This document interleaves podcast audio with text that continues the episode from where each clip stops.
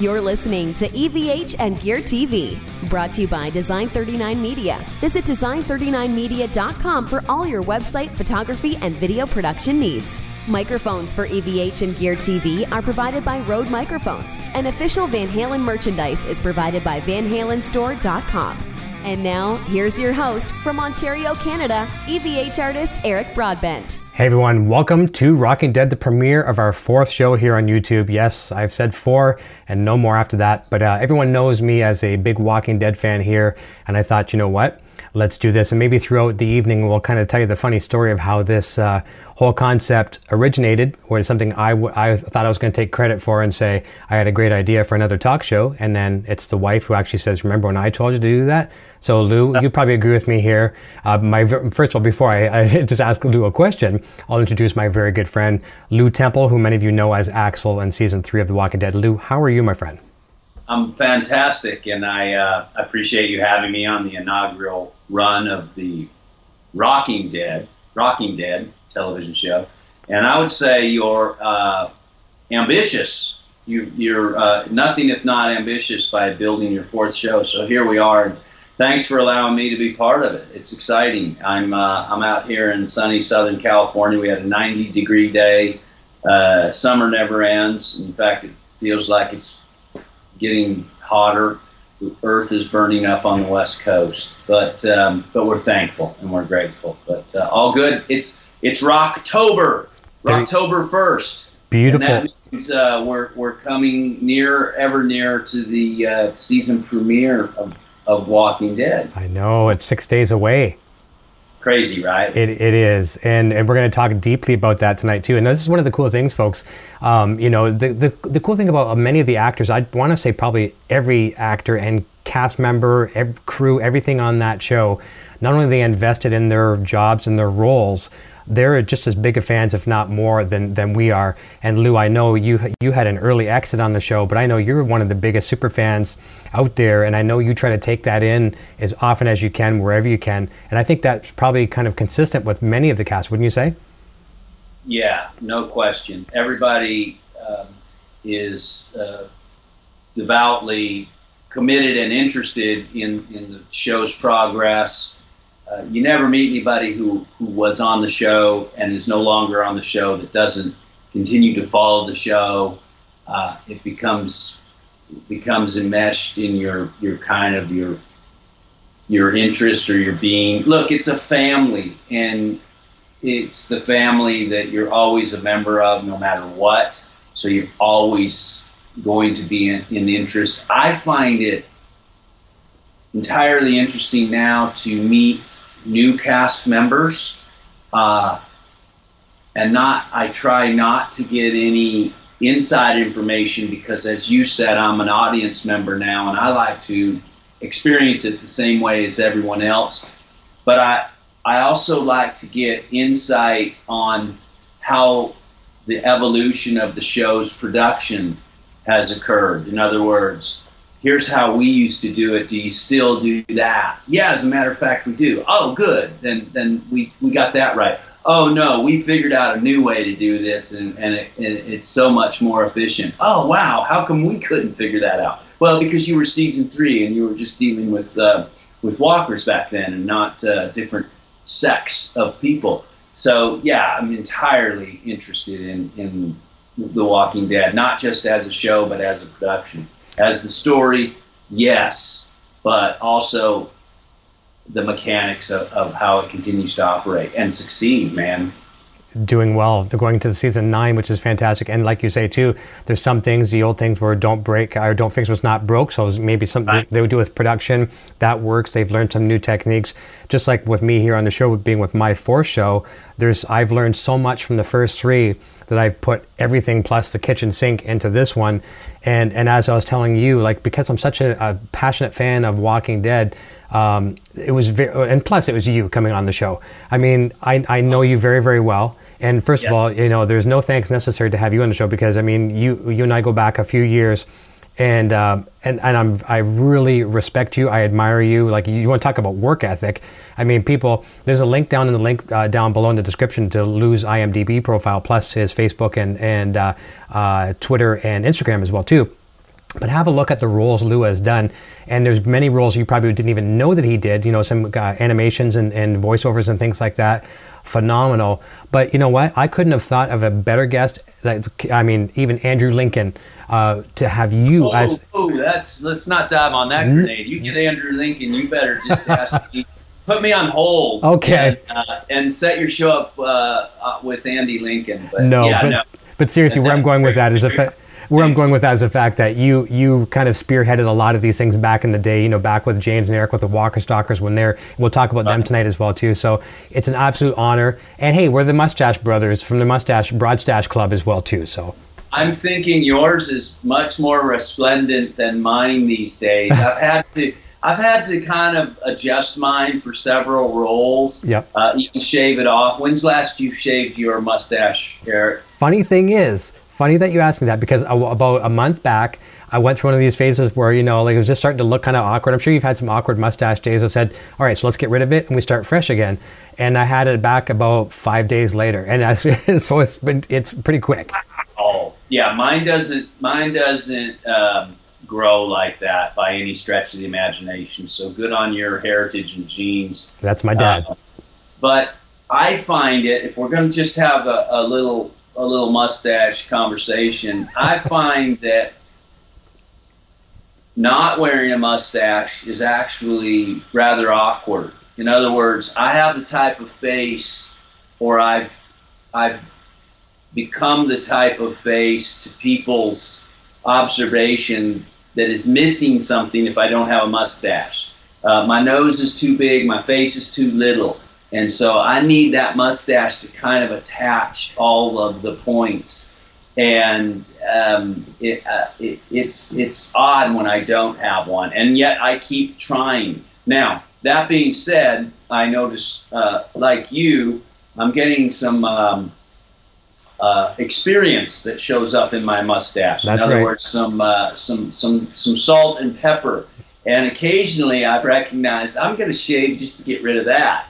Um, but but you know that's quite in vogue the the uh, the, the salt and pepper uh, and and, uh, and you you're wearing it you're wearing it well Eve so good Thank on you. you. keep keep keep driving it I have more salt than pepper. I'm trying to balance out that shaker, but it's just not happening. It's going fine It's okay. think- You know, if, it's unique if I had short hair and if I was to do a Halloween costume, I would dye my hair and the mustache red. I could probably pull off a pretty good Abraham Ford. you could pull off a fantastic Abraham. I, I need more muscle in the and muscle in the arms, but I mean, other than that, I could fake that with some padding or something. You know, and you've got a little Tom Savini in you. Okay, you that's cool. go- You could do a little Tom Savini, Dusk Till Dawn. Uh, that's quite good. Any of the Highlander characters, uh, we could drop you into Game of Thrones in a second. Uh, Rob Zombie would would would appreciate you. He would, you know, he puts you in one of the mayhem scenes in Three from Hell. Uh, the Walking Dead would, uh, you know, you're kind of a savior right now. So, uh, um, you know, I'm not sure. I'm not sure what. maybe you could show up as a whisperer. Oh, I bet you'd be a good Ooh. whisperer. That'd be pretty cool. Yeah, that that'd be pretty cool. We're going to talk about those badasses a little bit later tonight too. That's going to be something else. I think so too. But we're going to say hi to some bunch of people over in the chat in a quick second. But before we do that, um, you told me, um, you know, personally off the air, some things that you've been up to lately, and I'd like to just kind of catch up a little bit, and you can share with our viewers. You were doing yet another pilot, which is insane, and then you were off over to was it Scotland for a little bit? Can you share us a little bit about both of those things? Yes, uh, I was in Birmingham, Alabama, for all you listeners in the South, uh, Sweet Home, Alabama, and uh, was doing a pilot called Eye for an Eye, which is a spec pilot that we're hoping Hulu does, in fact, have an interest in. It's a redemption piece. Uh, think, if you will, John Walsh, who uh, built the um, uh, America's Most Wanted, if, if instead of just exposing the criminal, um, the government hired a uh, outside consulting firm to exterminate that criminal, said criminal, uh, similar to maybe uh, uh, Mr. Bush's uh, Blackwater Group Okay. and um, and and in the stealth of the night, these uh, th- this special ops team comes in and takes care of business, but in a very public way, eye for an eye. Gotcha. Uh, now, the lead of the show has had a family member, a son that, like Mr. Walsh, is um, has been abducted and, and killed, unfortunately. Uh, but the man comes home and he speaks to his son every night in his son's room. And we come to find out, like I see dead people, the son isn't actually there. So the man's kind of going through some machinations of madness. So uh, it's rather cool. It's rather violent. We'll see how we'll see how it plays out. I play the lead's brother, and uh, and we we we take care of. Um, I don't want to call it vigilante justice because we're, we're hired by the government, but um, we use um, un, you know unclear methods okay. to take care of that process. So that was that. Scotland, Scotland, on the other hand, and I got myself a beautiful. I didn't actually. I got this from my father for his birthday. Uh, this is Talisker. This is Rusty Water or Scotch for you that are um, or Scottish background. Okay. And this is this is uh, the West, uh, the Isle of Skye. It's it's exceptionally lovely, and I can't wait to present it to my father. Mm-hmm. Scotland is great for any of those of you who have been or are planning to go. Do it. They're lovely, lovely people. I was there um, doing a convention, uh, meeting the Scots uh, in Glasgow. Nice. Glasgow. Oh, it was good fun. It was um, and it was there um, signing autographs. And uh, we had uh, Ezekiel with us. Uh, uh we had Jerry with us. Nice. Uh, we had um, Gavin with us and Jared and Axel.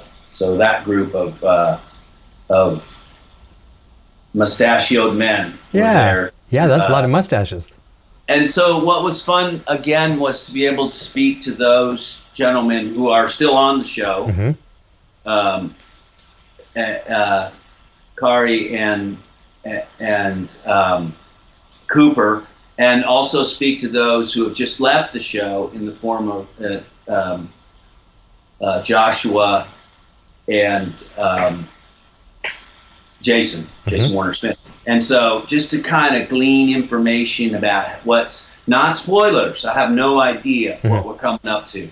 Just, just my own ideas. I don't have any inside information because I like keeping it that way. Mm-hmm. So that was great. Um, there's an amazing movie, as since you asked, on Netflix. It's on Netflix now. It's called The Endless, and uh, it's built, built by two young boys named uh, Justin Benson and Aaron Moorhead. It is a um, a science fiction psychological cult movie about the Heaven's Gate uh, group that are caught in a time loop. They never went away with the Hale-Bopp comet, and they come back every ten years. It's quite a mind uh, meld, and it will uh, it will it will change your night. So I ask you to rent that. Okay. Uh, I've got another great movie out on Blu-ray uh, through IFC with uh, Scout Taylor Compton and Olivia Luccardi called Feral. It's a it, it's a bit of a cabin in the woods creature feature, uh, except rather smart because the young uh, people infected are physicians and they recognize what's best, uh, what is their civic duty to uh, not bring the virus back into civilization. Um, so I'm excited about that. And then um, a movie that, um, two movies that are in festivals this currently, one being The Iron Orchard, which is an old uh, rags to riches story in, in excavation of oil. The old oil man roughnecking, uh, similar to Giant, similar to There Will Be Blood, a tech, true Texas oilman story. Right. Old and from 1940 to 1960. It's, it's very cool. And then another um, dark dark comedy called Texas Cotton, which is a, a, um, a mystery, a suspense mystery. Those are both playing at the Austin Film Festival uh, in October.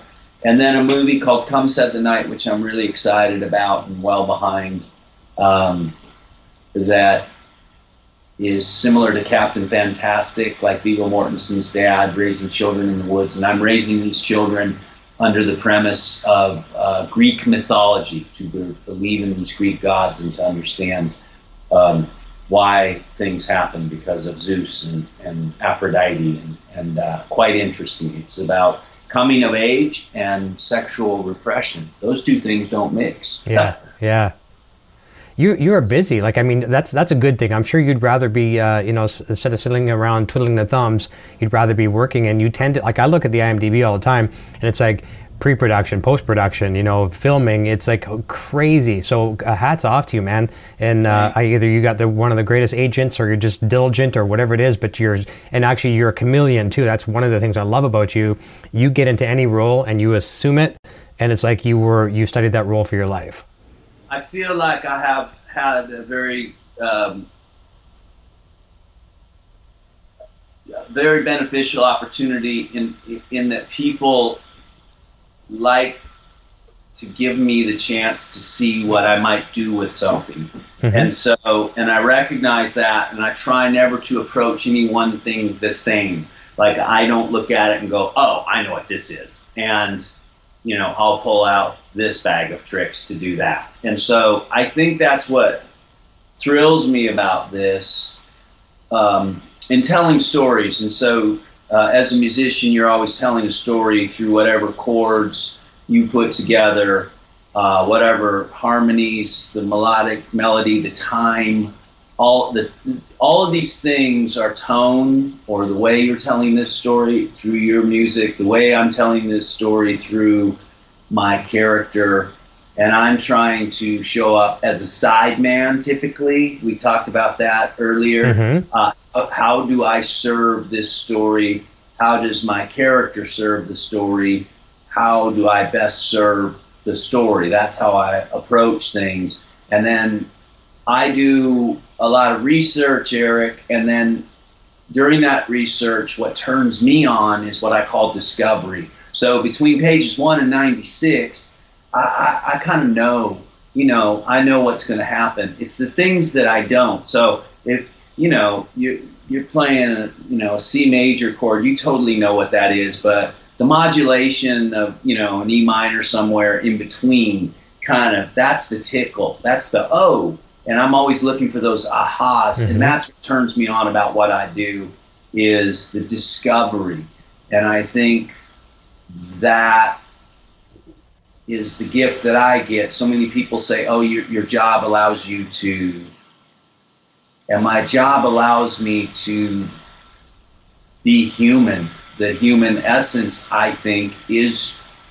to discover. I mean, it's called it's called fishing, right? It's Mhm. not called catching. Yeah. Uh, it's hide and go seek, not hide and go find. Yeah. We, it, it, we love not knowing and looking. And so, go west, young man. You know, these things I understand now to be our our essence, and I, I that I get to do that quite often. So yes, I have a cool job because I get to play hide and seek with myself almost daily. Yeah, on a treadmill again and again and again. And I like how you mentioned the, the bag of tricks. You know, it almost seems like some days you leave your bag of tricks on the kitchen table as Yeah. you go out the door to uh, to a shoot, and you know if you have to run back and get them, you got them. But you're going to get to that new uh, shoot, and okay, it's a new trick that's going to be brought home with you to stick in that bag.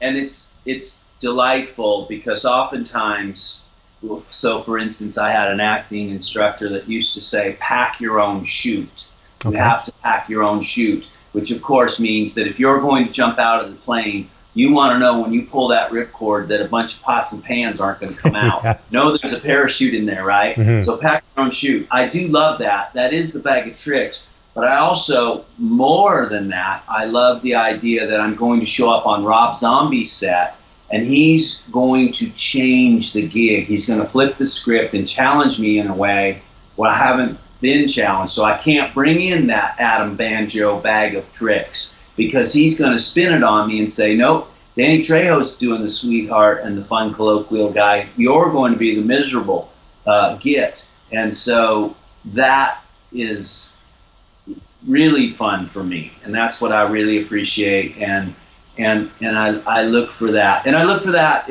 for any of you that are listening that are writers out there. I look for that in your text, and I I recognize when you write, um,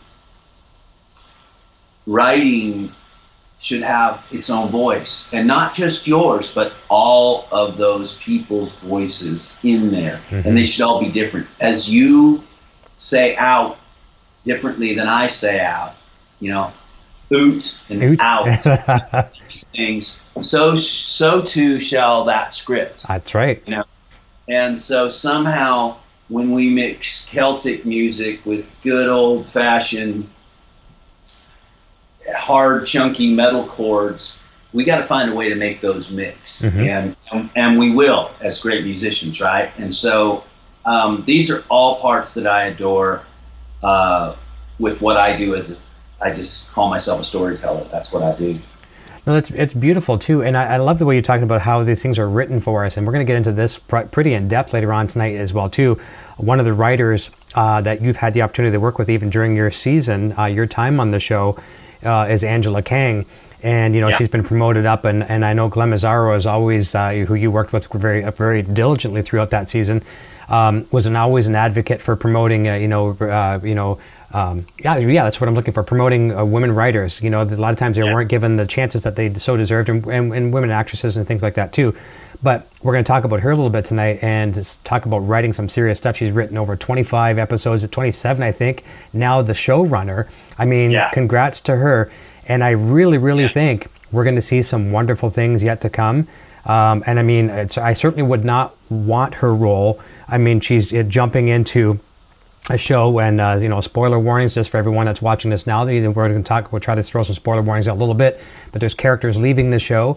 So i mean not only is she taking over um, as showrunner she's got some holes to fill and she's do- seemingly doing it with a smile. So you know and you writing you're right eric sorry to interrupt. No good.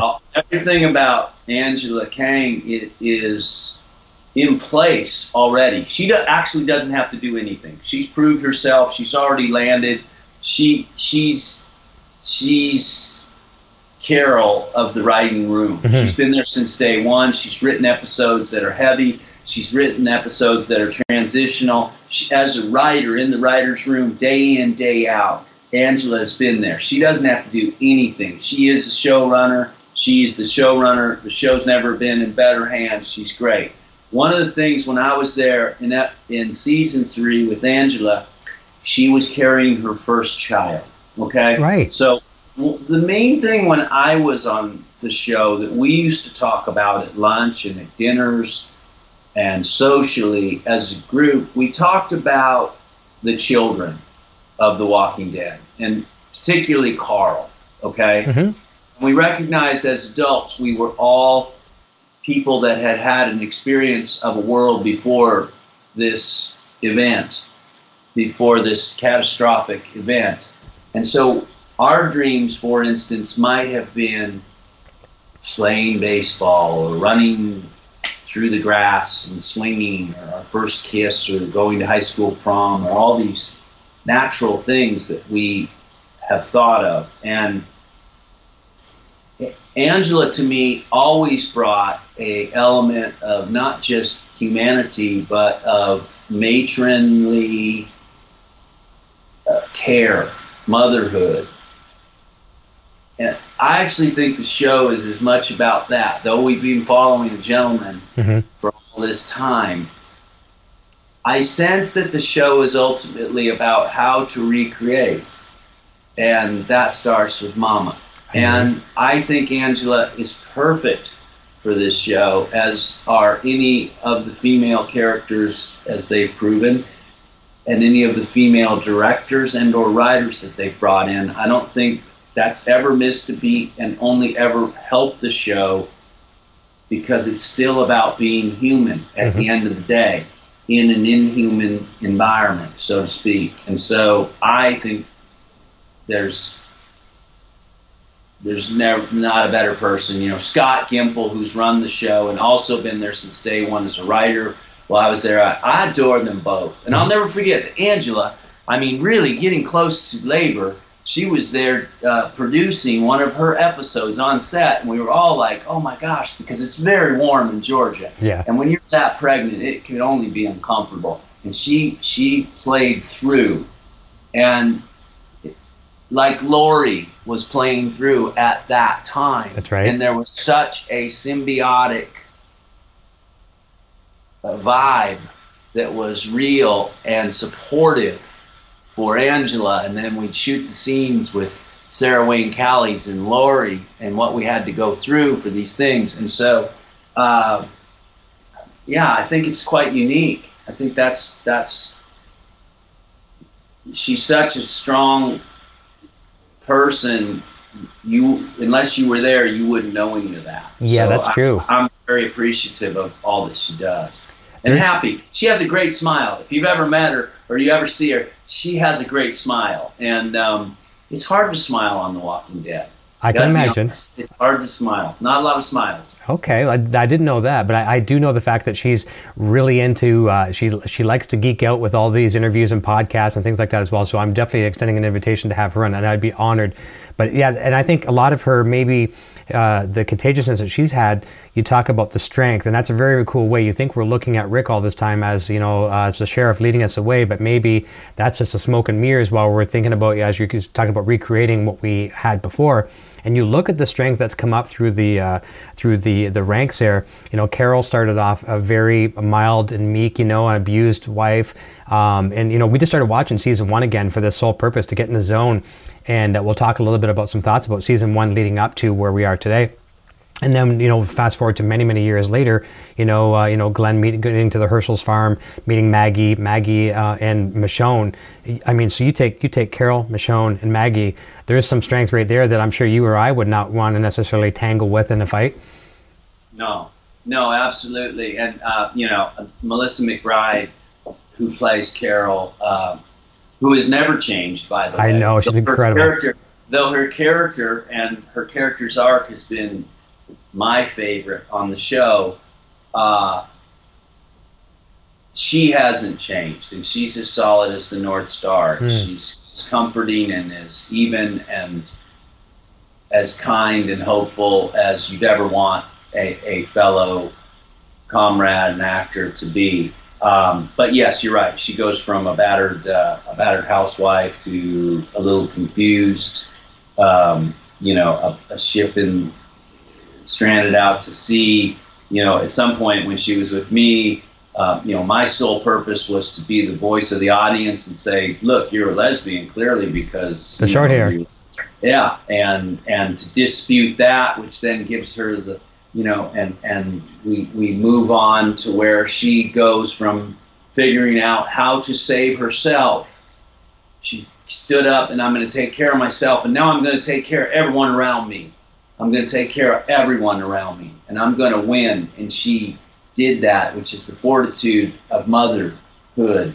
And I, I'm always a big advocate of that because guess what? We all have is mother, Yeah, and and so that is um, something that she's she's and she's had some really heavy lifting to do.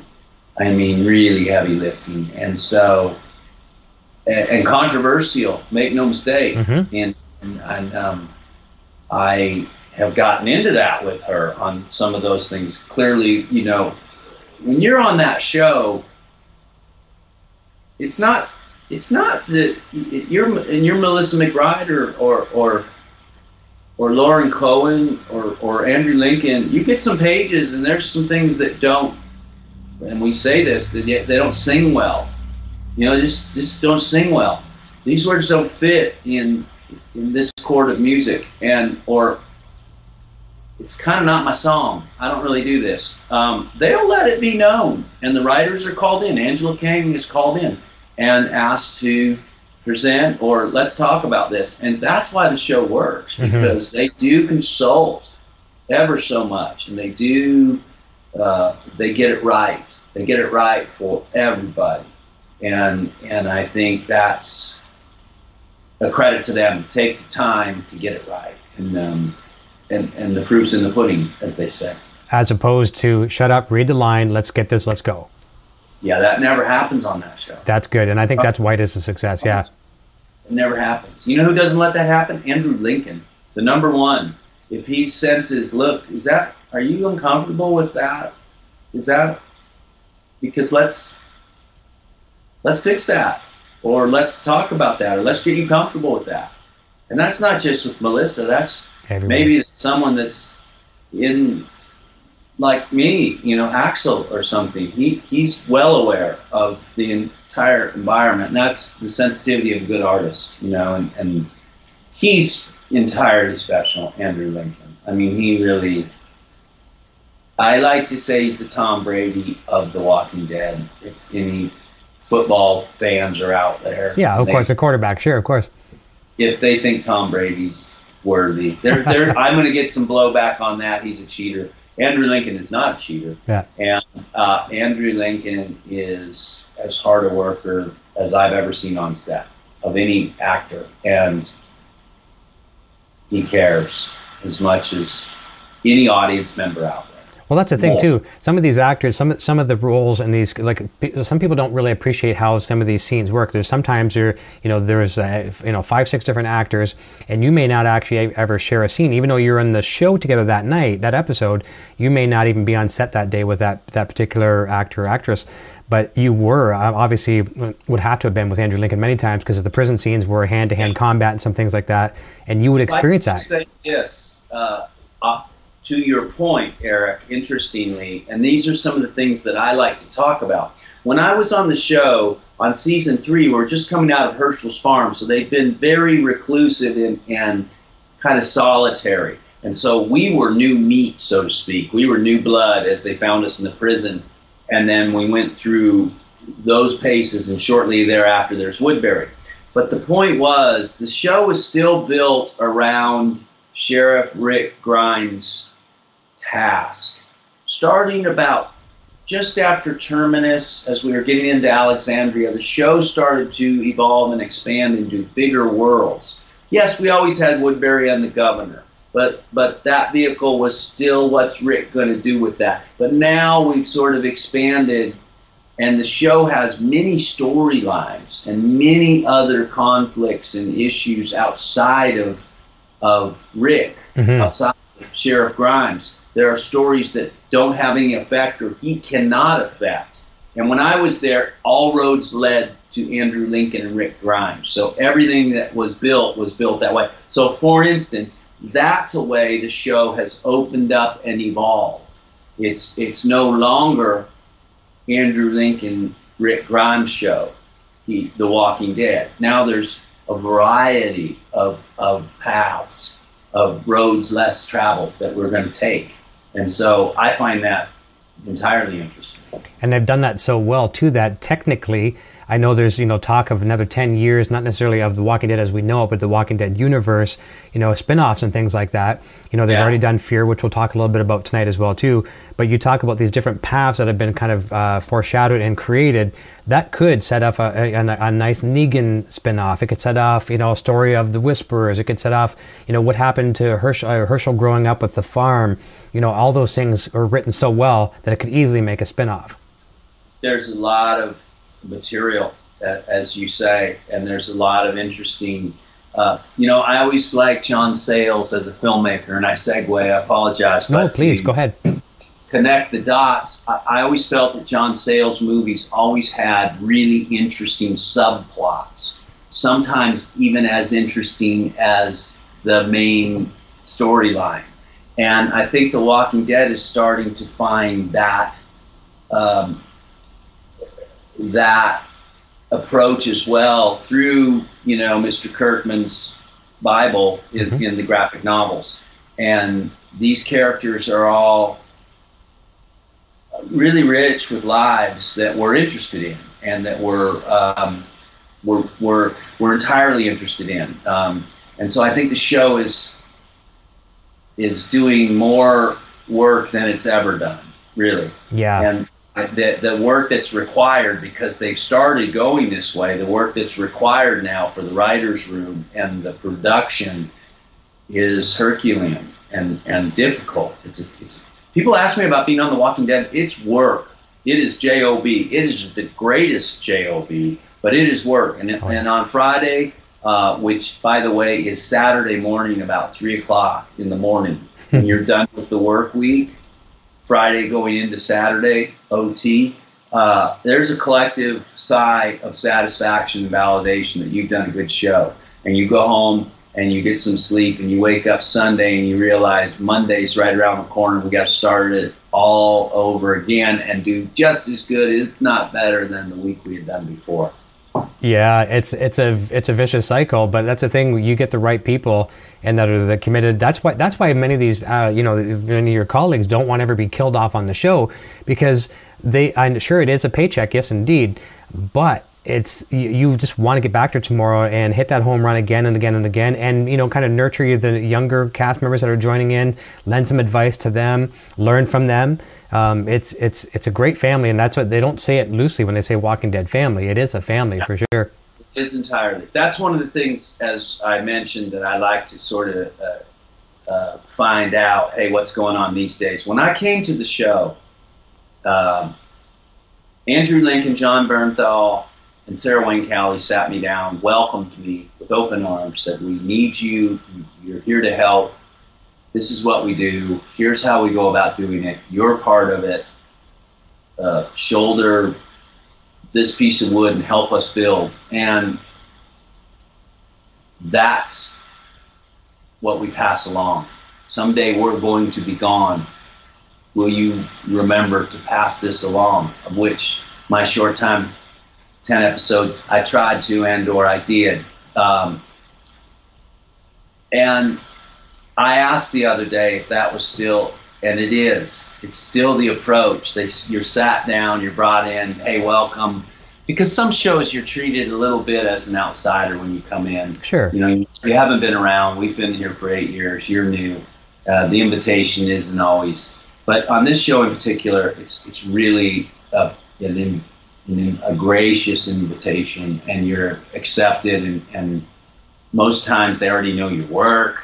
Yeah. They've, they've heard you're coming they know who you are. Possibly a like, fan. Oh, yeah exactly. And so uh, that that's great and they still do that and I'm, I'm very proud to have been part of that and to have experienced it through the people that passed it on to me. So so there is that. And then as you said, Eric, it's about doing good work. You know, we, we do a lot of work. It's not all good. Mm-hmm. Not, it's not all good, but on this show it is all good. And so you're very proud of that. It's not often you get to always go out and do good work. And um, I think everybody recognizes and respects that for sure. I, I, would imagine with all the things that are on your roster, I mean, you've got some great stuff. And, and one of the one of the personal things I love of yours, I love uh, Unstoppable. Uh, I really thought your role was really cool in that one. It's one of my favorites. I also like Rango, and it took me a while to actually find out that you were in Rango. I love animated things, but I would imagine you'd probably put Walking Dead on a nice mantle on your shelf as far as a very special place in your life. Yes, absolutely. You know, when I was invited to be part of the show. Um, I was doing a movie, The Lone Ranger, for oh, Disney. yes, yes. And I was still doing it, and I had a little window of opportunity to do a few episodes of The Walking Dead. We figured we could work it out. And the main thing was, I had this crazy mustache on The Lone Ranger. And I was like, look, I can't shave this because I've got to go back and finish this movie. You know, I'm on a big Disney movie, and you're just a little yeah. television show. Right. And and they're like, no, no, we like your mustache. You can wear it here. And I'm like, oh, you're just saying that. I know I'm going to get into makeup and hair, and they're going to want to trim it. And it, really, I was just trying to solidify that they really wanted me, but and, and they did. I knew of The Walking Dead because originally it had come across my desk in the form of the graphic novel, and somebody had said, based on my horror pedigree look at this. And I did, and I thought, wow, that's that's pretty violent. that's pretty that's pretty intense. There's no way they'll be able to, uh, you know, ever do this on television. Uh, not even in cartoon form, but in animation. Little did I know. Uh, so I was invited the very first time to come in and read for Merle.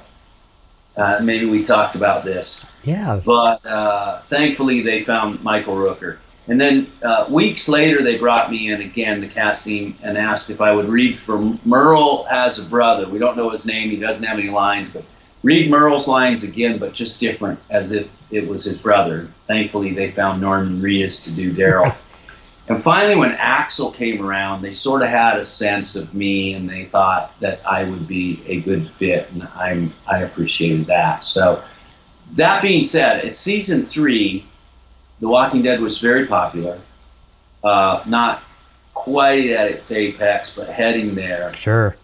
And I don't think that AI had any awareness. Certainly, I had no experience of what type of visibility it would create, nor did I have an awareness in that that it would be so public to the point where I would walk down the street and people would go, "Hey, Axel," you know, you're that guy, and that hadn't really happened to me a lot, mm-hmm. and so it was it was cool and a little bit un you know unnerving a little bit like, "Hey, wow." Now, that being said, because the show films in Atlanta, Georgia, just south of Senoia, I feel like it flies a little under the radar of Hollywood, so to speak. True. It flies a little bit under all the tabloid and a little bit under all of the on-set production. Here's what happened in The Walking Dead Today news.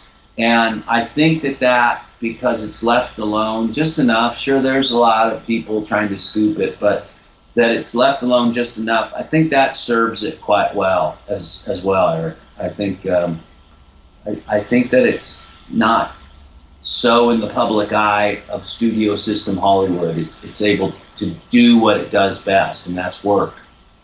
Makes total sense. No, it does. It truly does. You know, it's like perfecting your band in the garage before you go out and tour. That's right. Get it down, nail it yeah, let's go. Let's go cut this album in, you know, in Georgia and not at Capitol Records, so to speak. No, that that makes total sense. Let's jump over to the chat for a quick sec. We'll say hi to a bunch of people. I think there's a couple questions over there, and when we come back, let's talk about a little bit about. Um, for the sole fact, and when I'm talking now, I'm saying about, and I'm actually overpronouncing it now because you said it earlier with my Canadian accent, about. When we come back, we'll talk about. No, anyway, seriously, when we come back, we'll talk um, maybe how Axel's, we obviously, you know, your character's life was cut a little short, but I think Axel uh, maybe had a lot of stories yet to tell. And yeah. I'd like to, and, and I'm going to kind of preface this by saying, I don't want to just compare you and Dwight uh, uh, on appearance, Axel and Dwight, not not yeah, you as a yeah. Lew Temple, but Axel and Dwight as a similar character. And I'd like to see uh, get your opinion. You can think about this while we talk about questions.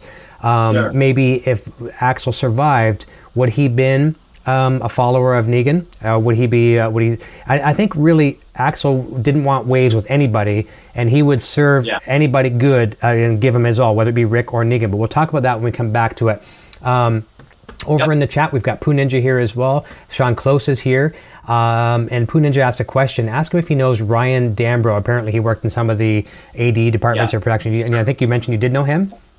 Totally did know Ryan, and as uh, as I remember, Ryan was a very capable young man who uh, um, I don't know if he's still on the show, if he's still working on that show, but I do know that while he was there and while I was there, he, he did a great job, and he was going to uh, succeed at whatever he has chose to do or continues to do, and and uh, he he was solid.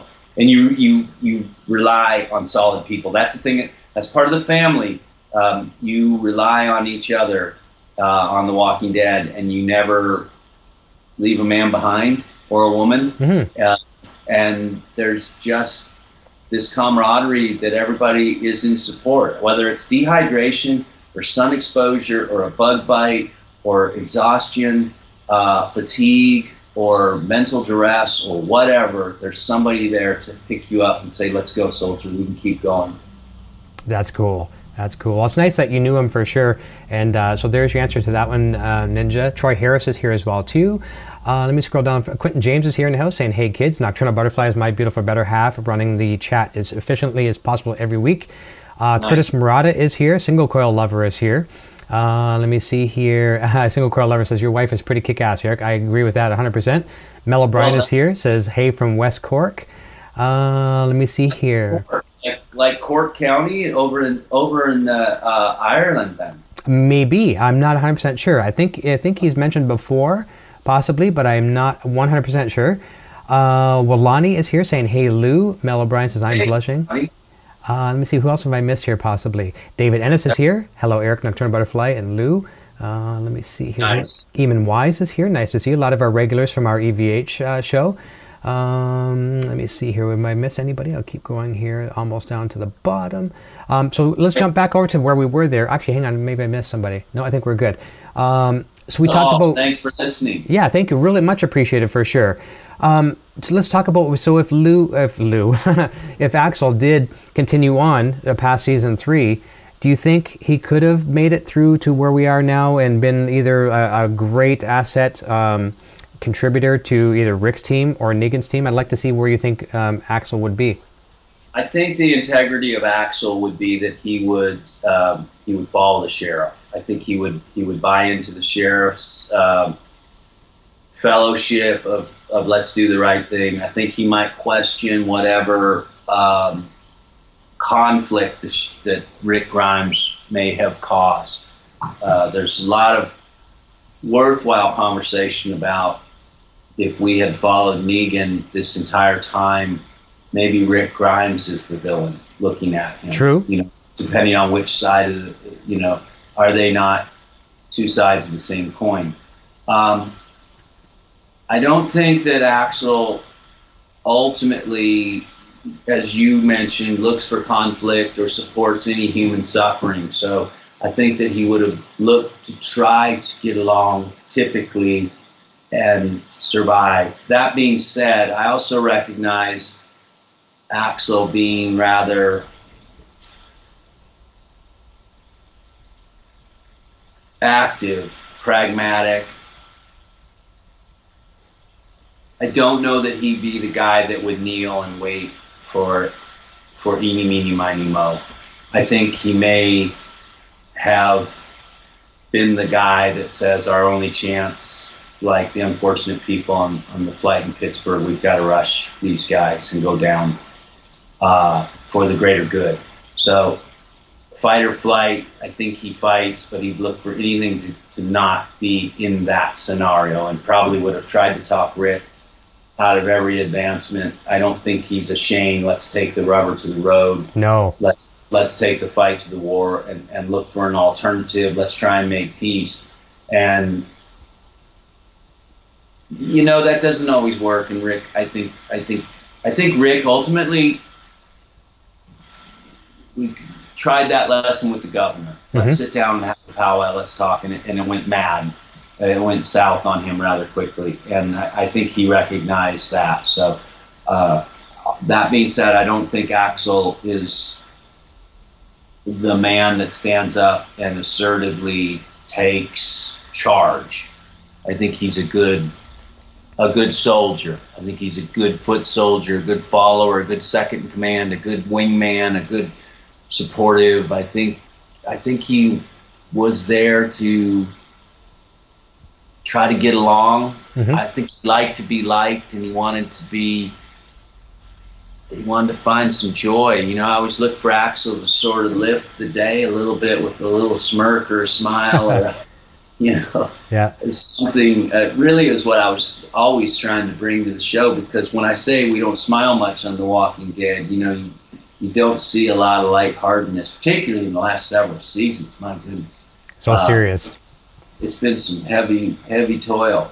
Uh, so no, I don't think that ultimately Axel would find favor with Negan. Um, I think that based on the lessons that he learned from people that he was with for a year in that penitentiary, which were typically, interestingly, um, minorities Mhm. in prison. I think he understood the difference between entitlement and and reality. So, in other words, unlike Dwight, I don't think that he would he would say this is just what we got to do. hmm And you know, I think I think when he learned from Oscar, when Oscar said, "I've never begged for my life, and I'm not going to start now," I think Axel probably heard that as he was begging for his life Mhm. as an entitled white guy, because everyone listens to the white guy. Mhm. I think he started to understand how to survive. Uh, I don't think he would be, um, you know, a guy that would conform. to kind of the dark I side. think rather, I think he wouldn't concede. I think he would rather throw it all in than than, as we'd seen some of the others. Yeah. Uh, not so overtly. I don't think he'd be hatching plans. Right. I think he would just be looking for, you know, beyond horizons. Let's leave. Let's get away from this madness. Let's let's let's go. You know, let's let's let him chase us and escape, as opposed to let's fight them. Um, the thing with Dwight, he's so conflicted because he's been through so much hmm and he's had to play, you know, he's had to play so many angles that he's just got himself to a place where he, he doesn't even know who he is. That's right. No identity anymore. And I feel like Axel maybe wouldn't, maybe would have pulled him aside and had that conversation with Dwight and said, look, if nothing else, at the end of the day, you're going to meet your maker and you've got to be able to, to be able to say, you know, lift your head and say, here's who I am. That's all that's important. And Without Yeah. lifting your head and saying, I am Negan. Right. Might might have had uh, service um, that way. Um, you know, I found Abraham to be a stronger character than Axel that way Okay. of integrity. I don't think that Axel was an ass kicker like Abraham. You know, he he wasn't that. You know, Abraham would say, "Okay, let me let's go." You know, hmm I'm going to die, but I'm going down swinging, which was kind of his thing. You know, Axel probably is not going to go that way until he had to, Yeah. um, as, as as that goes. Um, uh, so I, I think I think he would have tried to make peace. You know, not uh, Hershel was more reasonable for Axel. you know. Sure.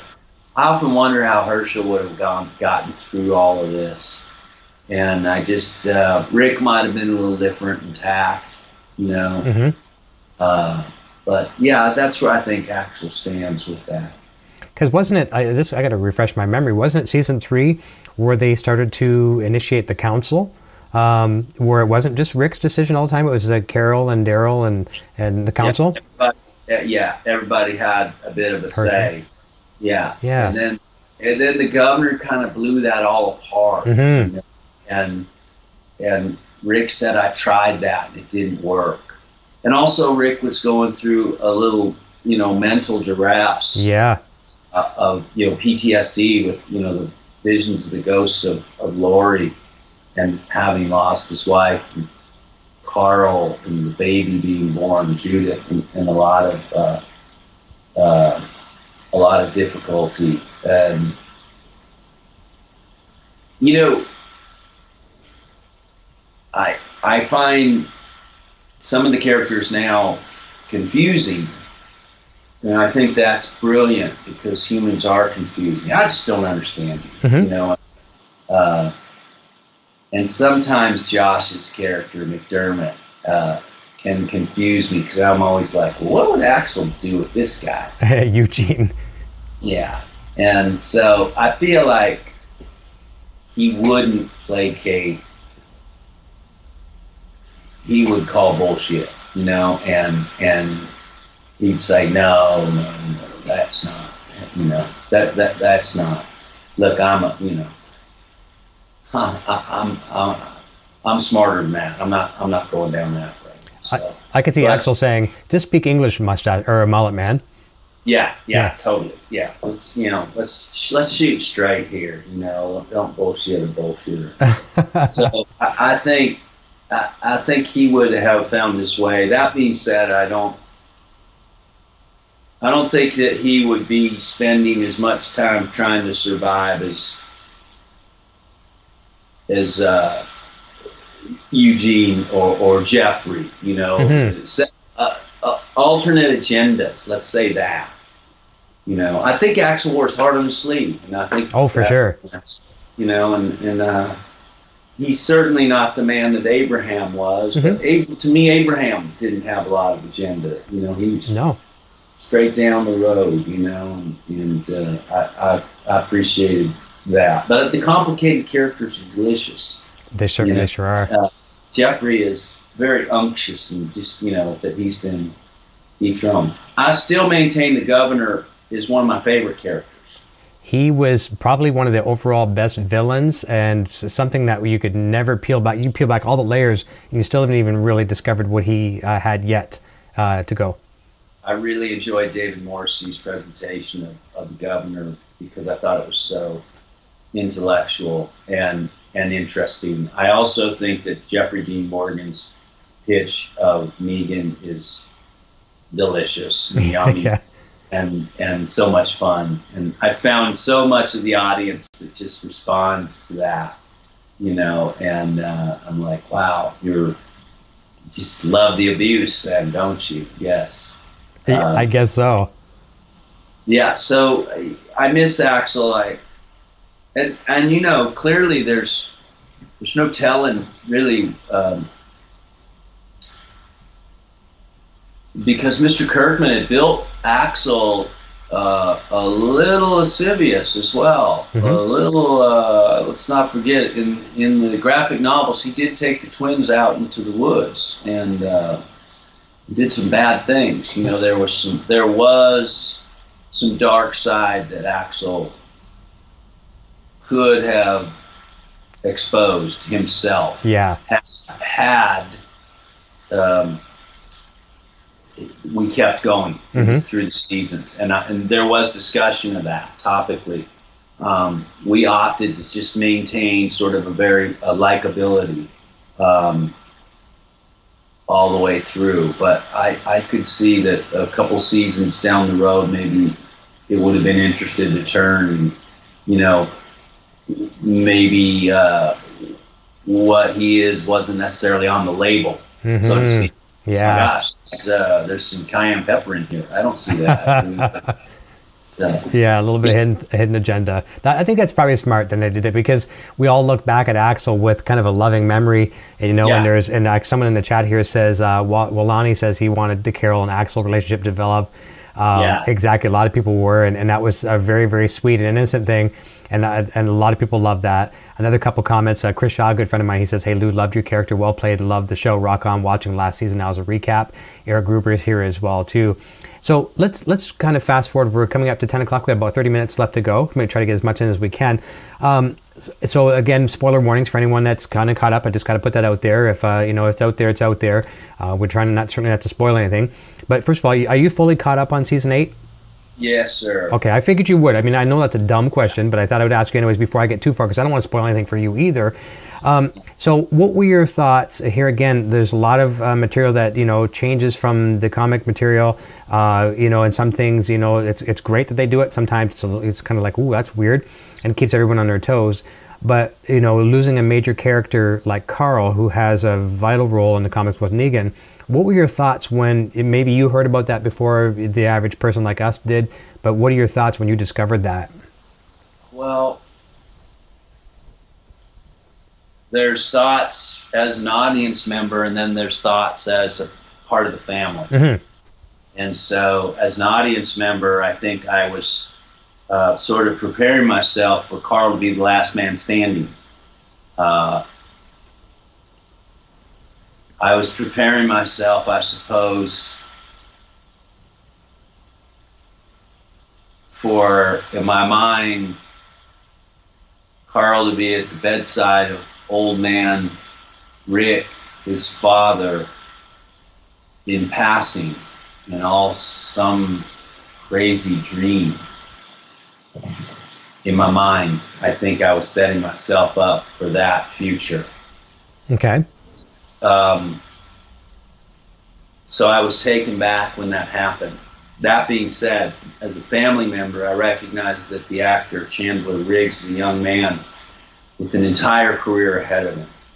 And and not just in the entertainment industry, but as a college student and as a young man in life, maybe uh, maybe it was time for him to get an opportunity to go out and, and explore those types of things while he still young had some options and opportunities to to occur. You have to remember he's been on the show a long time. Mhm. Never, in my experience, have I been exposed to a, a child actor that's had to do so much heavy lifting as Chandler Riggs and do it with such grace and such sincerity and support of the character and the story. You know, no child should ever have to really do anything that he's had to do. And and he did it. And he did it with great credit, great, great applause. So I recognize maybe he needs to go off and, and do other things. He loves music. He's making music now. Mhm. DJ stuff and that. Yep, he's a very fine actor. He'll he'll be great on anything he does, and he's doing film, and and, uh, and we miss him dearly on The Walking Dead. So that it was a it was a shock to me, and yet um, You understood too, though. I do understand if in fact there's there's the other side, the pragmatic side of a young actor uh, maybe needing the experience. Uh, but it also did inform me a little bit about how much I don't know where the show is going. Okay. And if nothing else, it should tell us as audience members we don't know. And we better, you know, strap our seatbelts on to, to take this ride that we know nothing about. That we may think, I know how this is going to go. Ah, this is, you know, I mean, if nothing else, Carl being taken out totally uh, rocks our world. We should know that we don't know anything. We don't know how it's going to go, and we can't be sure of anything. And I think we needed it at that point in time. And so I give production, um, I give the show a lot of credit for doing something as bold as that. Uh, certainly not a popular choice. You No. know, everyone loves Chandler, and uh, and I think I think it was a bit of a wake up call for all of us as hmm. audience. Yep. By the way, we call we call we call each other audience members. We don't really say fans. We, I think we've talked about this. We find that the audience is so much a part of the show. It's an in, it's a it's a discredit to call them fans because they're not fans. They're part of the show. They're a you know? member. And yeah. So they turn up every week, so they're part of the show. They're not. They're the other half of the show, you know, and they're not fans. I like That's- that. That's not. We call them the audience, and and we're part of the audience, all of us. I- So that's very kind. Yeah. yeah. So uh, yeah, I thought that was that was a, that was a blow, but uh, and a bold one, but exactly the type of thing I think we needed Mhm. as an audience. Well, speaking of shaking it up, so we go a little further, not much further, you know, mind you. Now, and I know Andrew Lincoln had talked several times, several seasons before about, you know, I do want to have an exit plan. There's there is a plan. I don't know when it is, but I do have an out. I see myself taking it out down the road, and it wasn't very far after that that he finally said, you know, told the team that okay, uh, this is going to be it. Um, what were your thoughts on that? Probably just equally shocked, or even more so, or it was hard for me to get my head around not following the sheriff based on my experience, everything I had done in showing up to the show and leaving the show was all roads lead to Rick. And now if they don't, what's the point? hmm That to me is just an example of the evolution and opening up of the show. That's how much the show has evolved. So for us, um, old, you know, originals, us OGs that were there from day one, um, we're we've got to give a wider berth to the idea that you know it keeps going. And how do we deal with it? Well, they're going to help us. Mr. Kirkman and, and Miss Kang will help us understand that. As far as Andrew Lincoln goes, not unlike Chandler, an incredibly gifted actor that can and need, needs to quite possibly take a break hmm and can do many, many, many other things, and and and will and will when he when he chooses. Um, I think sometimes you recognize when to be able to uh, pass the baton, and I found, or I find that Andrew Lincoln is the type of uh, artist and the and the type of person that would entirely say, I, I'm. It's not that I'm going out on top. It's not that I'm going out because I'm tired. It's not, but but but it, it's right for the show, and he would never do anything to harm this because he built it. He Mhm. and Sarah and John sat down the very first uh, week of this show with Mr. Darabont. Uh, we're doing a pilot about, you know, at that time they called them zombies, not walkers. That's right. Doing a set about zombies. We got six episodes. No one's ever going to watch this show. Let's do the best darn job that we can do so that maybe after this thing gets canceled, we'll get jobs somewhere else. Yeah. And lo and behold, you know, it's it's it's the number one thing ever, and that's never changed. And and so they deserve credit, and Andrew would never slight that. And so if this is a decision that he has come to with with the production, um, the powers that be, then it, then it's right, and it will be right, and they'll handle it right and Mhm. make it right. And I'm excited uh, to see how it goes. I'm still, you know, if we're putting a soundtrack to it, I'm. I'm using the song Dreamweaver. Okay. Okay. I'm still in the mindset of, of something ethereal, Eric. I don't know. What what about you? I, I can't know. I, I don't know if I can give you an example of a song, but I, I feel the emotion for sure. And I was just gonna say, like I told you earlier in the program, starting to watch um, season one. It, this is what I really like, and this is okay. Angela's gonna be taking us back at that to that feel of the first couple seasons, maybe more so just season one. You know, starting and an end.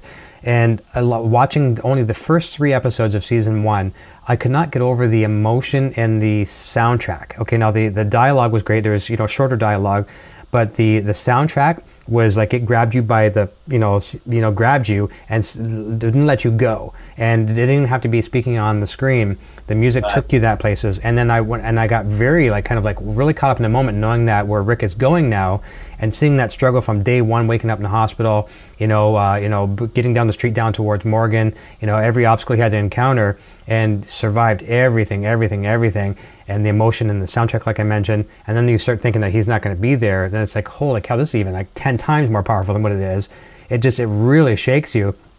But you know it's it's that thing where like you said i think you said it perfectly that he's not doing it like yes he is in one way leaving for his family too. That's that's great but he's leaving because the story has to go in another direction. And I, at first i was kind of embarrassed that i, I would i was one of those uh, bandwagon jumpers where i was like okay the show's done. It's completely done. It's going to suck. And i love the show and i hated to even say that but i was one of them thinking it's it's done. It's going to be done before the end of season nine. Then i started to really think about it you know and amc was actually pretty smart about this. They started conditioning us. It's almost like you know you know i won't get into politics but the p- politicians will start conditioning you that there's going to be a new law coming out. Eventually when the law comes out hey it's cool i like it you know? So amc Yeah. is letting us know rick grimes' final final episodes and either they're leaking out some stuff or the fans are leaking out stuff but there's they certainly weren't debunking some of the things that were being leaked out. So we're conditioned and we're okay with it a little bit. But i think it's going to be I think it's going to be possibly some of the best material we've ever seen, and I certainly wasn't saying that a month ago. Yeah, I think I think so. I think I think the task of the escape for for Andrew Lincoln, the, for the, the departure of, of Rick Grimes is monumental. Every bit as how do we introduce these this character? How do we introduce this concept and get people on board?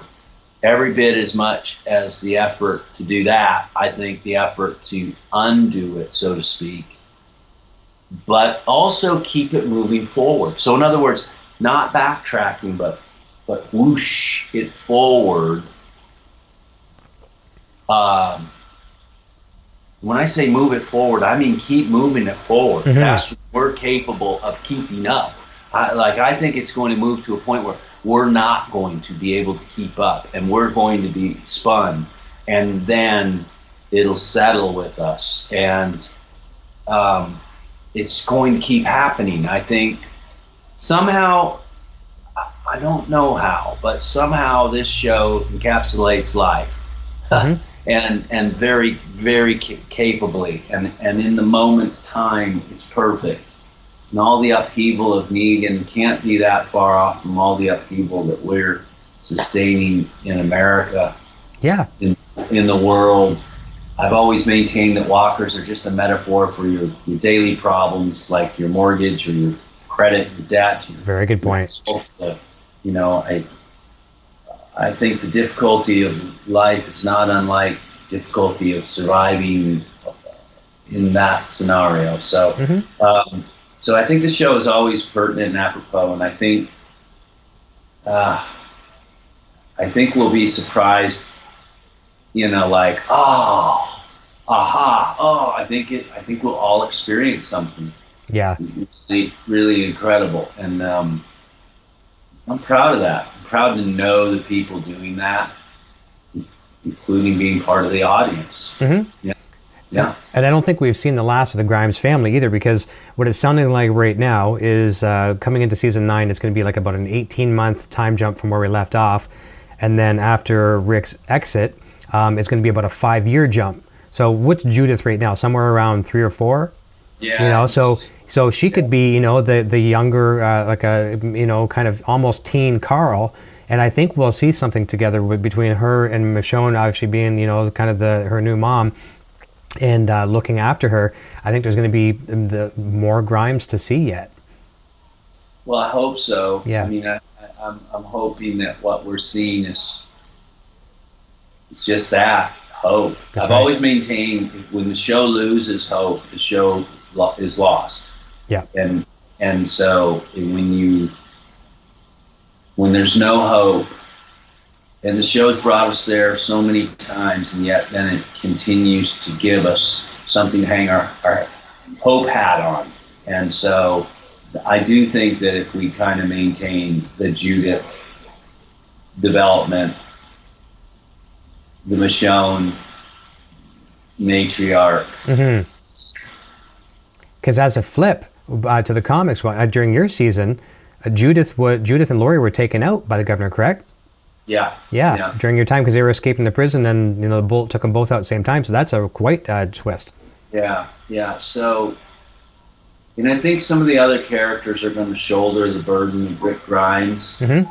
This will will be, you know, I think we'll celebrate as opposed to mourn. How's that? Yeah, no, I like that. I agree with that too. It's probably going to be a moment where I'm sure there's going to be many Kleenexes uh, shared amongst the families, but Yeah. then then the grieving will be it'll be a quick one. It'll be a quick because we're going to come back the following season, uh, not the following season. Actually, no, it's going to feel like a following season, the following episode, because there's that time jump. And they're very smart with that because now, because it's so many years after, technically in the TV world, we can kind of feel that a little bit too. And we're like, okay, well, it, it's happy. Everyone's doing their rebuilding. They got plants, they got vegetables, you know. So I, that's smart. move through yeah Yeah. and and we had to uh, we had an experience i've always felt one of the things and i have i've expired a lot on film and television eric you Yeah, I know. know. i've always honored death and i think this will be a, uh, an honor of of the passing of however Andy Rick Grimes leaves us, I think it'll be entirely honorable, and I think we will have as an audience the opportunity to honor and grieve, but also to salute. Yes. And, and so I think the show will serve us this way.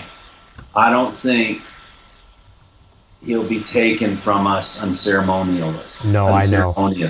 I think it's going to be I'm beautiful. saying? Yeah. Yeah. I agree with you 100%. Here's here's a funny question to to kind of bring us back around. Um, obviously, are, are you a fan of Dave Chappelle? Yeah. Okay, I love Dave Chappelle. That man can make me like, I like. I like the way he just yells, and he yells something twice, and he makes you laugh. But a good friend of ours, single coil lover, she says, as a non-fan, the only question I can ask Lew is, what did he think about the Dave Chappelle skit? You know, the eeny, meeny, miny, mo.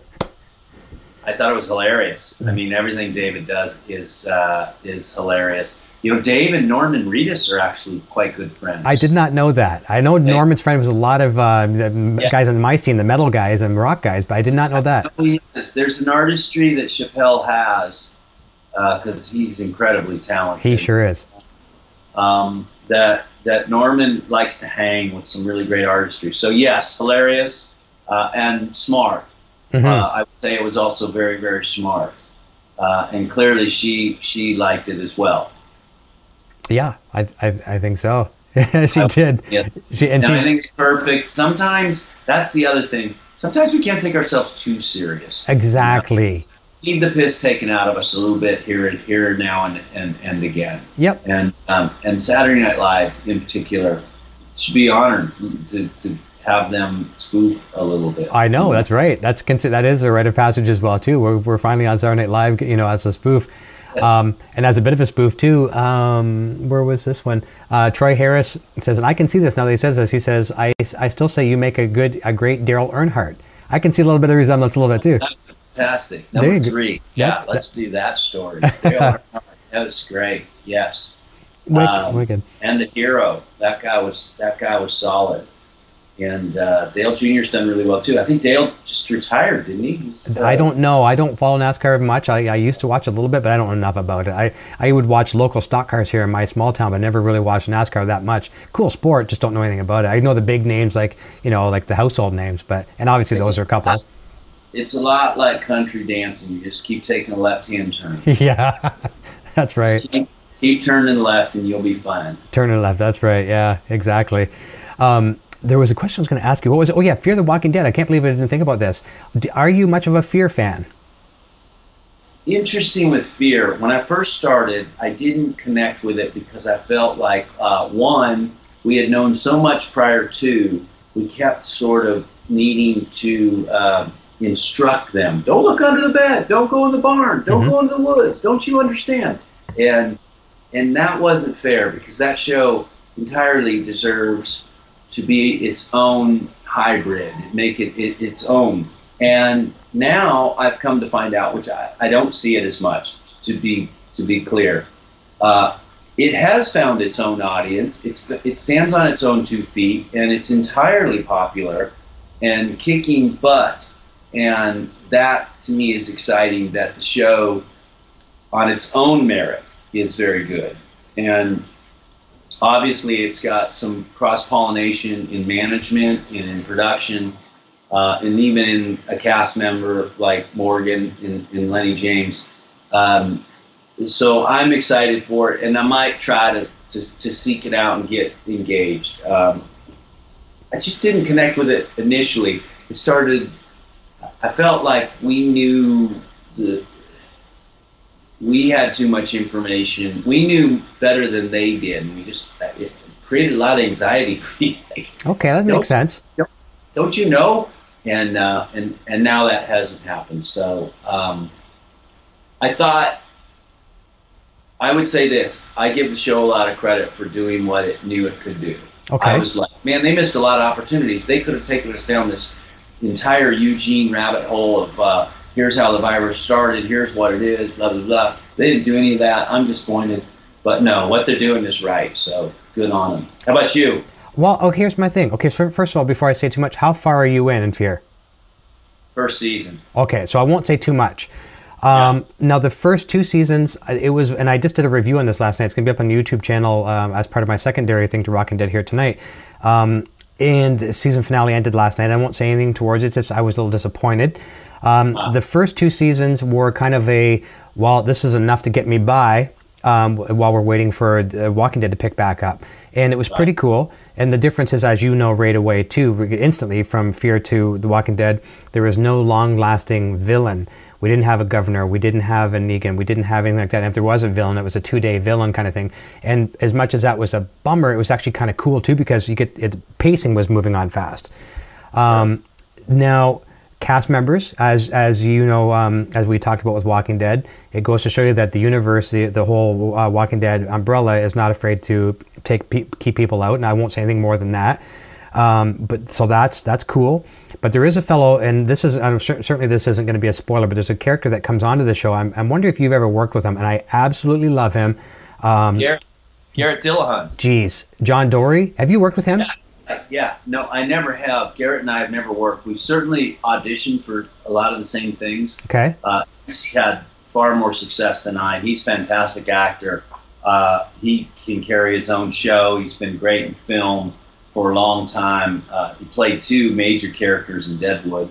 Uh, he's that good. Um, he, I can remember, I want to say he lobbied for the governor. No way. I want to say, or Negan. It might have been Negan, actually. It might have been Negan. Okay. But he's, he's shown up as John Dorie, who is an entirely interesting character. He is. Beautifully interesting. Yeah. Now, Gar- Garrett's interesting. Garrett could just sit there and you'd be interested in him. He He's is. Now, did you see? This is a great movie, and, and I think I uh, possibly the only other. Uh, it's not a movie. It's a it's a cable show, um, and I don't think I've seen him in too much uh, else than that. But Hand of God with Ron Perlman. Yeah, I have seen that. Yeah, It's it's amazing. yeah. Like he kind of plays like um kind of um, a mute a little bit. You know, kind of a kind of an assistant, a helper, whatever, kind of a servant, and. Um, you know, kind of gets the, the grunt jobs of everything and, and gets a lot of blood on his hands uh, and some roles he has to play. And I absolutely loved him in that. Then when I saw him, the first time I saw him on Fear the Walking Dead, I was like, where have I seen that guy before? And then when he spoke, I was like, oh man. And I'm not sure if it's, you know, he's the ex sheriff like Rick. Maybe that's by fascination. Um, he's a sharpshooter like Rick. You know, that it's, it's it's a great story. But man, did he do a lot for that show? You'll love it when you get caught up to that. Yeah, I've heard nothing but great stuff, and he's he's super excited about having done it, and and um, you know I give AMC credit for for bringing in. They do two things. They bring in just the right namey types, and then they discover a lot of people as well. hmm So they don't go too big, like holy cow, John Travolta's on The Walking Dead. Yeah. You know, they don't go too big, and yet they all of a sudden bring in somebody that we don't know anything about. Cooper Andrews as Jerry, and he's like, wow, this guy's great, you know? Yeah. And I think they're really good. I, and, and that's casting. The casting, that's Sherry, Sharon Bialy and Sherry Thomas Yeah. that do the casting here in Los Angeles, and they're really good at what they do. They work- The reason they're really good at what they do is they've been doing it a long time, and they know all of us. That's right. And and, and it's not just that they know us; they know that there's people out there they don't know, and they go and discover. Mhm. And so happens in that realm is they reach out to what's known as local casting, which is the Fincannon family. Okay. Uh, Lisa and Craig Fincannon out of North Carolina cast a lot of some of these newer people, uh, like uh, Emilio Austin or like Cooper Andrews. Yeah. And they find some people that we can't find, and they nail it, man. They nail it. Uh, Chandler Riggs out of Atlanta, and they nail it. And the Melissa McBride. Actually, Frank Darabont had been knowing Melissa for a long time. yeah. So, um, so, so the casting is someone out of everyone we talk about, they get the least amount of credit, and they deserve as much credit as anybody. Oh, agreed. And a lot of people probably know this that watch Walking Dead. They're probably fans of Breaking Bad. I mean, that's my, probably my second favorite show. Uh, Yeah. And, and that I think that was a great example of a show when it ended at a great, uh, perfect time. Couldn't have been better. But Sharon was obviously key on that for uh, casting. Um, Yeah. and, and wasn't Melissa, like I, I know the whole connection with Melissa and Frank, but wasn't Melissa herself involved in casting somewhat a little bit? She was, she was casting out of Atlanta, and she was reading. Uh, they were doing a film for Frank Darabont called The Mist. Great movie. I was just going to say it. Stephen King, I believe. Yeah. And uh, she was reading all these actors and reading with all these actors, and he was like, "Doggone, you're you read really well." She goes, "Well, you know, I'm an actor. A lot of the actors that I know out of Atlanta could tell you how often she auditioned for things." He said, "Well, I've got a place for you in the mist." And then when it came around coming back full circle to the, to the Walking Dead, he had an idea for this lady that he wanted to build and form Carol. Yeah, and bringing Laurie Holden over oh. too as as Andrea. She was in the mist as well. Exactly. Yeah. Absolutely. Yeah. That, that was a very dark movie, wasn't it? It was dark. Yeah, but cool. Oh, It, it was it was it was cool was overall. So as we wrap up here, we've got about probably about four minutes left. Just your thoughts on uh, this the new villain villains vil, villain villaini vil, I don't know villains I guess we'll go with. What Yeah. we got these whisperers coming in. We won't say too too much about them, but what do you think? Do you think this could possibly be one of the biggest villains we've seen to date? Is it something that will uh, overshadow Negan? I feel like what we can say without spoiler alert is uh, all the things that have been announced. So we know the Whisper uh, headed up by a very fantastic gentleman, Ryan Hurst, Yep, Sons of Anarchy. Sons of Anarchy. And I did Rango with Ryan. Oh right, that's very cool. Yeah, I did Mr. Fergus down at the general store, and, and he played one. He played one of the Gophers. He played one of the Gophers.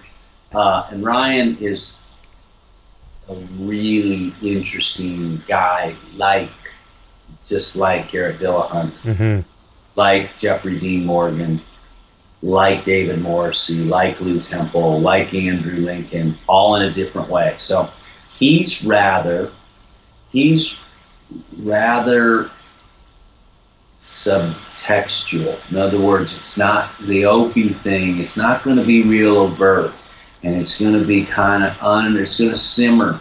And so, no, he's not going to be like Negan. hmm So it's not going to be all out there, but it's going to be there. And it's going to be there in a really kind of uh, quiet, smoldering, scary way and, and powerful. He's very, very, very powerful. And uh, he has.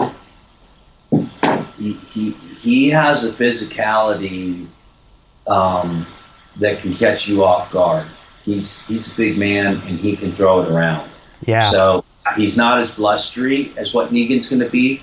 He's not as um, he- he's really he's really intellectual, and and you'll think, well, this is some hillbilly, but he's got you figured out before you've got you figured out. So I think that will be um, quite fun, and the people that they put around him, I'm going to say, are we're we're going to get into this realm of we don't know.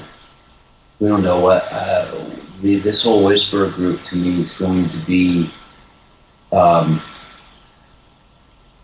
dealing with someone we can't, a group of people we can't put our finger on, yeah. Yeah. uh, and and almost like dealing with a group of Michael Myers Yeah. you know and and maybe not be able to reason with so i think that's going to be entirely um, it's going to it's it's to keep us off balance that's for sure. So yes i'm entirely excited. And and what that might do is it might it might as we talk about tone and music and you put out a rock and roll album and all of a sudden now you're going to be playing strings. Hmm you know, and it's just so different and creepy. And I think tonally we're, we're gonna we're gonna experience something else, which which might serve some of the other things we've talked about tonight. So I'm excited. Me too, and I think we could. We're right at the 10:30 mark here. I don't think we could have ended it in a, in a better, more positive way.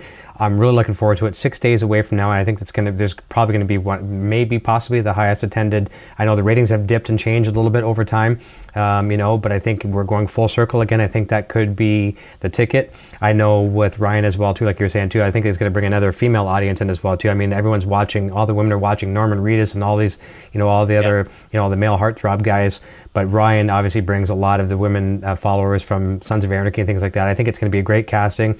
And and uh, to go back one last thing, when you talked about The Walking Dead doesn't pick anything to any actor that's too out there, too big, and you know this may sound silly comparing here, but I'm sure you're probably a Star Wars fan. I'm a Star Wars fan. What what male on the planet isn't, um, and females too. Yeah. But you know, I, I found it tough for a while to to accept even actors that I loved, like Samuel L. Jackson. I love Samuel L. Jackson, but pop. Oh, he's in Star Wars, and I just Yeah. think, okay, well now that just feels so weird. He's a great actor, love him to death, but it just made it feel weird for Star Wars, and now it kind of dates Star Wars. If you had, um, you know. I don't know, I can, um, uh, Kurt Brosnan or something. I don't need anybody. Just stick somebody that's even bigger than that. Just, just pick somebody, stick them in The Walking Dead. It's almost like, uh, okay, this isn't totally out of it. It's like Waldo, you know? Yeah.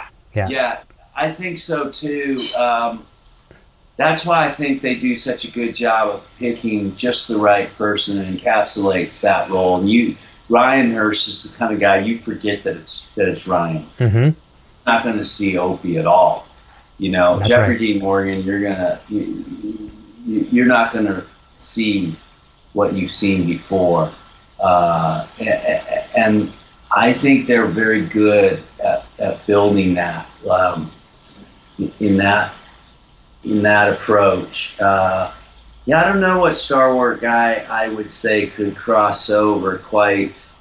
Um, uh, al- al- although uh, Isaac Oscar Isaac Mm-hmm. is a very good actor. This guy can almost he could do anything.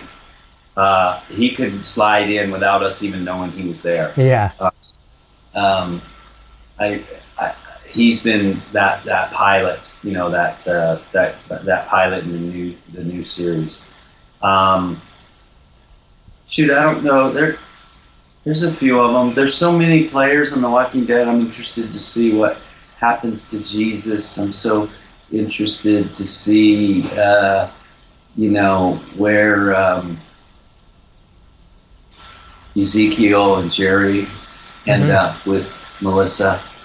Uh, obviously, Michonne is is strong. Uh, you know, there's there's some Lauren, you know, or, or Maggie. Yep. You know, what's she going to do over there? How's you, you know what what what's what's going to happen? We're going to find out, Eric. That's one thing we know. We're going to get to find out. I think it's great, and as something as you talked about too with uh, casting directors, I think as we close out, let's say this: if you happen to be attending a, um, a party, maybe with your friends on the weekend to watch the premiere, you know, where you've got a couple people in your living room, you're at a big event, a formal thing, wherever it is, you know, at the very end of the night, you're going to be clapping and crying and everything else. Uh, well, not necessarily crying right away, um, but clapping. Remember to have a few applause and some rounds for the casting directors, as you say, because those are those unsung heroes that we don't really get to appreciate, and without them, it would be a completely different uh, world of cinema for sure, and TV. They, uh, they keep they keep us surprised and delighted with their their opportunities of their selects. I like to say. Exactly. Dude, this has been great. I hope this was a, a perfect uh, inaugural run for your your show, uh, Rocking Dead on Rocking Dead Television. It was fan- It was fantastic. I couldn't have asked for better. I mean, you you totally nailed it. Um, and like I say, I wouldn't want anyone else to kick this off with me. And I appreciate you so very much with your very valuable time. I know we tried to sketch out a window to find to get this to work. And um, do me a favor, come uh, next Sunday night after the show's over, send me an email with your thoughts, and we'll trade some thoughts back and forth. But it was a real pleasure, and I wish you the uh, best of success on all your future endeavors. Down below as well, everyone, there's three or four links. We've shared them in the chat here as well throughout the evening with Nocturnal Butterfly. Go check out what Lew has to do. And Lew, be safe out there, have fun, and let's look forward to season premiere in six days from tonight. Well done. Keep rocking, Eric. Keep uh, keep banging it, man. You're doing good. Thank you so much, my friend. That means uh, the world to me. And don't go away. I'll say goodbye to you off the air. Everyone, thank you so much. Please uh, give me a thumbs up if you enjoyed this video. Share it, subscribe if you're new here, and I promise to work just as hard to keep you as a subscriber as I did to get you. We will see you very soon. Join the Walking Dead family. Talk to you next time. Cheers. Hey, EVH Gear TV and Eddie Van Halen fans. If you are like me, you find the time to read books difficult. Why not have it read to you? Grab one of three critically acclaimed Van Halen audiobooks like Van Halen Rising by Greg Renoff, Running with the Devil by Noel Monk, or Everybody Wants Some by Ian Christe, available right now from Audible. Sign up for a free trial with zero obligation to get any one of these three audiobooks today. You can cancel if you wish after your trial membership expires and keep the book. There are many other great titles to choose from as well. Links in the description below, but just remember audibletrial.com slash evhgeartv. Click the link below and go grab your first free audiobook. Thank you for listening to this edition of EVH and Gear TV. This episode is being brought to you in part by VanHalenStore.com. Shop VanHalenStore.com for the largest selection of official Van Halen merchandise and memorabilia. Be sure to check out our website at evhgeardiscussion.com for more updates and follow us on social media.